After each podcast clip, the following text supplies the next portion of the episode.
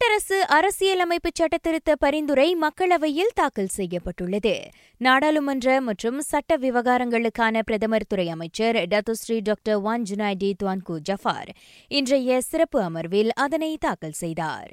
Mesyuarat yang dipengurusi yang amat berhormat Perdana Menteri Antara Kerajaan dan Pakatan Harapan pada pagi ini tadi telah diadakan dan tiga perkara telah dipersetujui. Yang pertama, pindaan yang ada di hadapan kita ini diperhaluskan berhubung dengan tafsiran bagi larangan ahli Dewan Rakyat bertukar parti.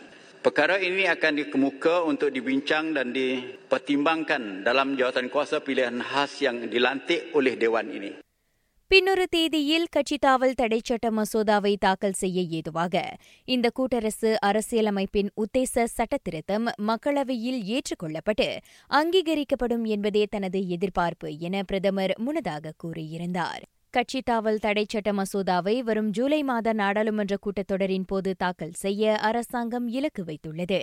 இவ்வேளையில் பதினான்காவது பொதுத் தேர்தலுக்கு பிறகு முப்பத்தொன்பது நாடாளுமன்ற உறுப்பினர்கள் கட்சி தாவியிருக்கின்றனர் மலேசிய ஜனநாயக கொள்கையை பொறுத்தவரை இது மிக மோசமான மற்றும் கவலைக்குரிய தகவல் என்பதை டத்தோஸ்ரீ டாக்டர் வான் ஜுனைடே இன்று குறிப்பிட்டார்.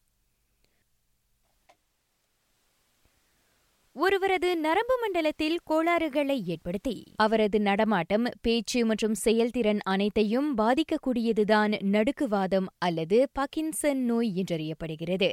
இந்த நோய் பொதுவில் வயதானவர்களையே அதிகம் தாக்கும் என்றாலும் இளம் வயதினருக்கும் இந்நோய் ஏற்பட வாய்ப்புண்டு என சுகாதார அமைச்சு கூறுகிறது. எனவே இந்நோய்க்கான அறிகுறிகள் இருந்தால் அதற்கான பரிசோதனைகளை மேற்கொண்டு சிகிச்சை எடுத்துக் கொள்வது அவசியம் என அமைச்சு வலியுறுத்தியது. இன்று அனுசரிக்கப்படும் உலக நடுக்குவாதம் அதாவது பக்கின்சன் நோய் தினத்தையொட்டி அமைச்சு இக்கருத்துக்களை பகிர்ந்து கொண்டது. நாட்டில் கடந்த பிப்ரவரி ஐந்தாம் தேதிக்கு பிறகு நேற்று முதல் முறையாக கோவிட் நைன்டீன் சம்பவங்களின் எண்ணிக்கை பத்தாயிரத்துக்கும் கீழ் பதிவாகியுள்ளது நேற்று எட்டாயிரத்து நூற்று பன்னிரண்டு பேருக்கு கோவிட் நைன்டீன் உறுதிப்படுத்தப்பட்டது. முந்தைய நாள் எண்ணிக்கையை காட்டிலும் இது ஈராயிரத்து அறுபத்தைந்து சம்பவங்கள் குறைவாகும். பன்னிரண்டு பேர் அத்தொற்றுக்கு பலியாகினர். அவர்களில் நால்வர் மருத்துவமனைக்கு கொண்டு செல்லப்படும் முன்பே உயிரிழந்தவர்கள். நேற்று பதினைந்தாயிரத்துக்கும் அதிகமானோர் அத்தொற்றிலிருந்து மீண்டு வந்தனர். மலேசியா எண்டமிக் அதாவது குறுந்தொற்று கட்டத்தை நோக்கி நகரும் இக்காலகட்டத்தில் எஸ்ஓபி பின்பற்றல் ஏற்றுக்கொள்ளக்கூடிய வகையில் இருப்பதாக காவல்துறை தெரிவித்தது. என்றாலும் அதனை இன்னும் மேம்படுத்திக் கொள்வதற்கான வாய்ப்புகள் இருப்பதாக புக்கிட் அமான் ஸ்டாரிடம் கூறியது. குறிப்பாக பொது இடங்களில் தனிமனித இடைவெளியை பின்பற்றுவது சுவாச கவசம் அணிவது உள்ளிட்ட எஸ்ஓபிக்களை பின்பற்றுவதில் மலேசியர்கள் இன்னும் சற்று சிரத்தை எடுத்துக்கொண்டால் சிறப்பு என அத்துறை தெரிவித்தது.